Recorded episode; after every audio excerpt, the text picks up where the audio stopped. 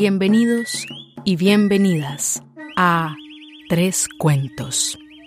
Hoy continuamos nuestro viaje a través de los mitos de creación.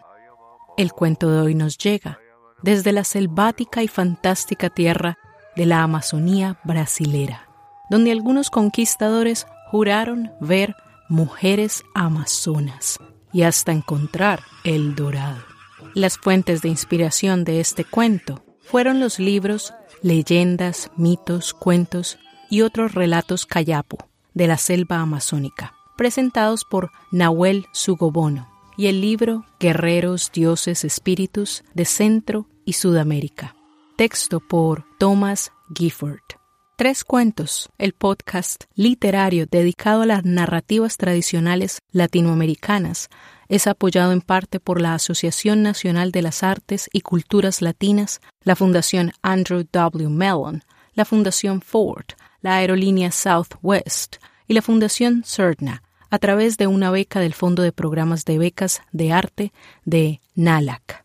Igualmente, Tres Cuentos es apoyado en parte por una beca de Alternate Roots, apoyando la creación y presentación de arte original enraizado en comunidades de sitio, tradición y espíritu. Si te gusta el podcast, por favor danos un like en Facebook. Síguenos en iTunes, Buzzsprout, iVox, Stitcher, Spotify, Google Play o donde sea que nos encuentres. Mi nombre es Carolina Quiroga Stoltz y ahora los y las invito a que presten mucha atención al siguiente cuento quizás comprendas mejor por qué la noche es tan pérfida y a la vez tan beneficiosa. Cuando la noche se escapó. Al principio no había noche, solamente existía el día. La noche dormía en el fondo de las aguas y se extendía como una sombra larga en el lecho del río. En esos días los animales no existían, pero las cosas alrededor podían hablar. Los árboles, las flores y hasta los ríos podían expresar sus pensamientos, no como hoy día, que están en completo silencio. Y como siempre era de día, nadie dormía, pero hablaban bastante. Se cuenta que la hija de la gran serpiente cobra había tomado como esposo a un hombre. Un día ella, quien sí conocía la noche, dijo, Ay, esposo, llevo mucho tiempo esperando que llegue la noche. ¿Por qué no llega? El hombre contestó, Ah, la noche no existe. Todo el tiempo es de día. La noche la tiene mi padre. Envía a alguien por ella a orillas del gran río. El joven llamó a sus servidores y su esposa les instruyó en lo que debían hacer y les advirtió, Hagan lo que mi padre les diga. Y así los tres sirvientes se fueron remando en una canoa río arriba. Después de un largo rato, llegaron al lugar donde el río se une a otro afluyente de agua. La turbulencia de las aguas le avisó a la gran serpiente cobra que tenía visitantes. Y como ya sabía de qué se trataba la visita, la gran serpiente les entregó una nuez de coco que parecía haber sido abierta antes y ahora estaba sellada con resina. Luego les dijo, La noche está dentro de esta tucumá de coco. Llévenla con cuidado y no dejen que se abra, pues si sucede eso, todas las cosas se perderán. Los servidores tomaron el coco y después de hacer una reverencia a la gran serpiente cobra, se pusieron en camino cargando la tucumá con cuidado remando en la canoa río abajo. A pesar de que llevaban la nuez bien sujeta, al cabo de un rato comenzaron a oír ruidos dentro de ella, algo como...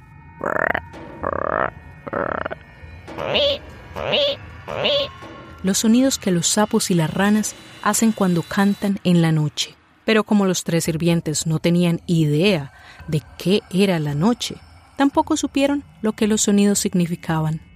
Entonces el más joven de los servidores dijo, ¿Qué puede ser ese ruido que oímos dentro de la nuez? Veamos de lo que se trata. Pero el más mayor contestó, No, no, no hagamos esa locura. Estaríamos perdidos. O continuemos remando más bien. Y siguieron remando río abajo. Pero entre más remaban, más ruidos escuchaban. Y esta vez algo así como... Era el ruido de los grillos y de los pajarillos que cantaban por la noche. De nuevo, el más joven de los sirvientes dijo, Echemos un vistazo nomás. No tenemos que abrir el coco, solo quitar un poquito de la resina.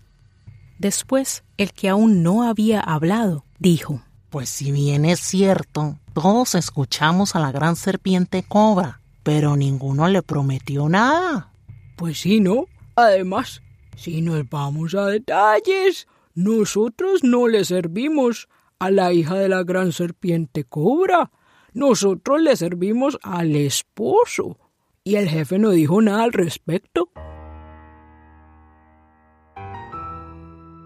Entonces, convencidos que no tenían nada que perder y sin poder contener su curiosidad, encendieron el fuego y comenzaron a derretir la resina, con la esperanza de poder sellarla de nuevo después de haber echado un vistazo por dentro. Pero la resina se derritió de inmediato, salpicándoles la cara y los brazos. Cuando el coco se abrió de par en par, la noche se escapó y las tinieblas cubrieron el mundo. Los tres sirvientes supieron que estaban perdidos. Pensaron en decir que era un accidente, pero al final concluyeron que mentir siempre es una mala idea. Al tiempo que los tres sirvientes remaban por las aguas oscuras, rodeados de esa mágica noche, las cosas de la selva comenzaron a transformarse. Las piedras del río se convirtieron en sapitos e insectos. Los troncos de árboles muertos y las hojas secas se hicieron animales. Una canasta de mimbre afuera de una choza se transformó en un jaguar. Los residuos que flotaban sobre el río se hicieron peces o aves de agua. Un pescador y su canoa dieron origen al pelícano. Un tronco de árbol flotando bajo el río se hizo un pez pirarucú. Y unos juncos se transformaron en una tortuga. La hija de la gran serpiente cobra entonces le dijo a su esposo, ¡Ay! Tus servidores han dejado escapar la noche. Cuando la estrella matutina aparezca, voy a separar la noche del día para que todos los seres sepan cuándo termina una y comienza la otra. Y tomó uno de sus cabellos y lo amarró alrededor de su dedo y dijo, Tú serás un pájaro cujubín, cantarás todas las mañanas cuando salgan los primeros rayos del sol. Y en ese momento, el hilo de cabello se convirtió en un pájaro que se posó en su mano. Ella le pintó las plumas de color blanco y las patitas de color rojo. Después amarró otro hilo de su cabello alrededor de su dedo índice, lo espolvoreó con cenizas y le dijo, Tú serás el Nambu y cantarás a diversas horas de la noche, hasta la mañana. Y así continuó amarrando cabello a cabello alrededor de su dedo y diciéndoles qué debían hacer y dándoles colores y formas. Desde entonces, cada pájaro canta a su hora por la noche y todos juntos por la mañana, al comienzo del día. Cuando los tres servidores llegaron de regreso a casa, el esposo de la hija de la gran serpiente cobra dijo, ¡Qué desobediencia! Al abrir la nuez de coco han dejado escapar la noche. Todas las cosas se han perdido y ustedes también. Y por eso de ahora en adelante serán monos y se pasarán la vida saltando de rama en rama, siempre buscando comida y temiendo la noche. Se asegura que el color negro de la boca y las rayas que llevan en los brazos los monos aulladores son debido a la resina que se derramó sobre ellos cuando abrieron la nuez de coco.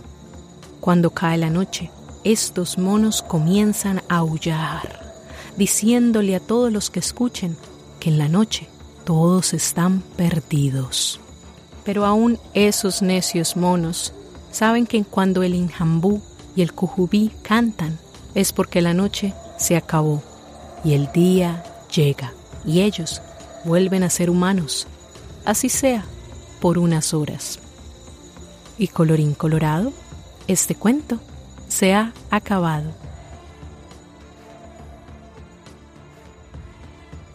Muy bien, mis queridos y queridas oyentes, los invito ahora a que conozcan un poco más sobre la historia de los pueblos nativos en Brasil y sobre un descubrimiento que hice respecto al mito que acaban de escuchar, que quizá explica un poco más aquellos intercambios orales que los nativos y los esclavos africanos tuvieron cuando se conocieron hace mucho tiempo. Pero hablemos primero sobre las enormes dificultades que los nativos de la Amazonía brasilera han tenido que enfrentar la siguiente información nos llega del artículo publicado por Survival International, los desheredados indígenas de Brasil. A medida que los portugueses y otros europeos recién llegados comenzaron a explotar el llamado Nuevo Mundo, aquellos indígenas que no fueron muertos durante la conquista fueron forzados a trabajar para el amo blanco. Dicho trabajo forzoso también contribuyó al exterminio, gracias a los horrores de la esclavitud. Por supuesto, las enfermedades europeas también tuvieron mucho que ver con el declive de la población nativa en todos los rincones de las Américas. Para el siglo XVII, quedaban tan pocos nativos en la zona costera brasilera que hubo que importar esclavos de África para trabajar en las plantaciones de azúcar. Se dice por ahí que el tráfico de esclavos africanos fue una invención portuguesa. Aunque la esclavitud de los indígenas en el Brasil fue abolida finalmente en el año de 1755 y la de los negros en 1888, la última en las Américas, la práctica continuó de forma abierta hasta el final del siglo XIX, perpetuada por los varones del caucho, que durante el boom del caucho a finales del siglo XIX y comienzos del siglo XX explotaron despiadadamente la Amazonía y a sus habitantes. Por ejemplo, se desarrolló un nuevo sistema llamado la esclavitud por deudas, una forma menos explícita de esclavitud, común hasta los años 70, es decir, hasta hace 40-50 años, y al parecer hoy día algunos indígenas todavía son explotados bajo esta condición, tenemos el caso de los guaraní y los chacriaba en el sur del Brasil, quienes son forzados a trabajar en las plantaciones de cañas de azúcar. A lo largo de su historia, muchos de los indígenas de Brasil han resistido la explotación y agresión, luchando por defender sus tierras y derechos, o eludiendo a aquellos que los oprimían. Algunos pueblos indígenas lucharon contra las fuerzas europeas en grandes batallas, a menudo venciendo y logrando frenar a los invasores durante un tiempo. Otros pueblos resistieron, utilizando con éxito tácticas de guerrilla. Pero al final, la superioridad numérica de los colonos y las armas que trajeron siempre les dio la ventaja. A pesar de tan horroroso genocidio histórico, hoy día Brasil alberga probablemente más pueblos no contactados que ningún otro país. Pero lejos de significar un respiro o una ventaja, las tribus indígenas continúan desapareciendo a un ritmo de una tribu por año. Por supuesto, la razón principal continúa siendo el genocidio. Y al parecer, con el nuevo presidente, las cosas no van a mejorar. Solo los más ricos y las multinacionales se beneficiarán. Sin embargo, el trabajo de los simpatizantes de la causa indígena ha permitido que una pequeña proporción del dinero enviado por el Banco Mundial sea destinada a la protección de tierras indígenas. Pero la ayuda no vale mucho si el gobierno brasilero no completa la demarcación de los territorios indígenas, porque al hacerse, como decimos, el de la vista gorda, le hace la vida más fácil a las multinacionales y a todos aquellos que tienen interés en explotar el Amazonas a costa de otros. Por eso los pueblos indígenas permanecerán vulnerables, mientras Brasil se rehúse a aceptar la legislación internacional que establece que los pueblos indígenas son los propietarios de sus propias tierras. Sorprendentemente, Brasil ratificó esa ley en 1965, pero bien rapidito se le olvidó. Ahora hablemos del mito, del libro digital La luz y las tinieblas, el día y la noche, en la mitología sudamericana. Encontramos que es común escuchar en la región amazónica versiones similares del mito donde la noche desde el principio de los tiempos estuvo guardada celosamente en un recipiente por un personaje que la utilizaba para su propio provecho. En esos relatos cosmogónicos, la noche irrumpe en el mundo cuando el recipiente que la contiene es roto intencionalmente, en un acto dictado por la curiosidad, la impaciencia, la imprudencia o por cualquier otra razón. En dichos relatos míticos, las razones más frecuentes que mueven a los hombres que viven en un día perpetuo a salir en busca de la noche son el deseo de dormir cómodamente, pues de algún modo se han enterado de que ciertos seres, en algunos casos animales, conocen la oscuridad y de que aprovechan de ella para entregarse al sueño con más tranquilidad. Y la segunda razón es el deseo de estar con su pareja de forma privada, ya que en el día pueden ser vistos. Entre aquellas versiones que se asemejan al mito que escucharon y que son contadas en Brasil, está la versión afro-brasilera adaptada por Mary Joan Jersen en su libro Cómo la noche llegó desde el mar. En dicha versión, quien tiene la noche es Yemanja, la diosa yoruba de las aguas. Una de sus hijas se ha casado con un hombre de la tierra. Al principio todo estaba bien, pero la hija de Yemanja comenzó a añorar la oscuridad a la que estaba acostumbrada en el fondo del mar. Así que el esposo envió a sus tres más fieles sirvientes, quienes se fueron nadando a visitar a la reina de las aguas en el fondo del mar. Ella, quien de antemano sabe cuánto sufre su hija, les empaca en una bolsa un pedazo de noche y les advierte que no la abran, porque solo su hija sabe contener y manejar a los traviesos espíritus de la noche. En su regreso, mientras están bajo las aguas, los tres sirvientes no escuchan nada. Solo cuando ya comienzan a caminar sobre la playa, son alertados por los extraños sonidos que salen de la bolsa. Los sonidos de los animales nocturnos dentro de la bolsa asustan a uno de los sirvientes, quien prefiere dejar la bolsa atrás, pero el más curioso o valiente sugiere lo contrario. Por supuesto, cuando la abren salen todos los animales nocturnos, pero también las estrellas y la luna. Todo este tiempo, la hija de Yemanja ha estado esperando desde la playa la llegada de los sirvientes. Así que sin sorprenderse mucho o molestarse por la imprudencia de los sirvientes, la hija de Yemanja le da la bienvenida a los espíritus de la noche quienes al escuchar su voz se calman y hacen silencio. A partir de allí les asigna a las aves sus roles para anunciar la madrugada y la llegada de la noche. Y entre dichas aves está el gallo, quien es un ave muy importante en la ancestral mitología y religión yoruba. En el caso del mito masónico, el ave que se parece al gallo es el cujubí. Bueno, la presencia del gallo en ambos mitos me lleva a pensar que es posible que el mito nativo amazónico que escucharon al principio tenga origen africano o se haya mezclado con un mito muy similar africano, por lo menos la versión que escucharon. Supongo que dicho intercambio debió haber sucedido con la llegada de los esclavos africanos o como sugiere Iván van Sertima en su libro Ellos llegaron antes que Columbus, que los africanos viajaron a las Américas mucho antes de la llegada de Cristóbal Colón. Pero ese es otro cuento. Y eso es todo por hoy. Tres Cuentos les dice que, si no fuera por los mitos, no sabríamos qué tan similares somos los unos de los otros.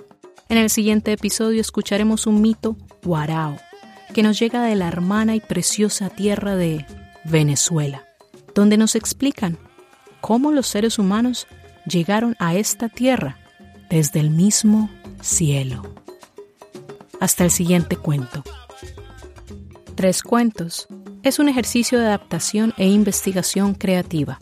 Este podcast fue producido, grabado y editado por Carolina Quiroga Stoltz.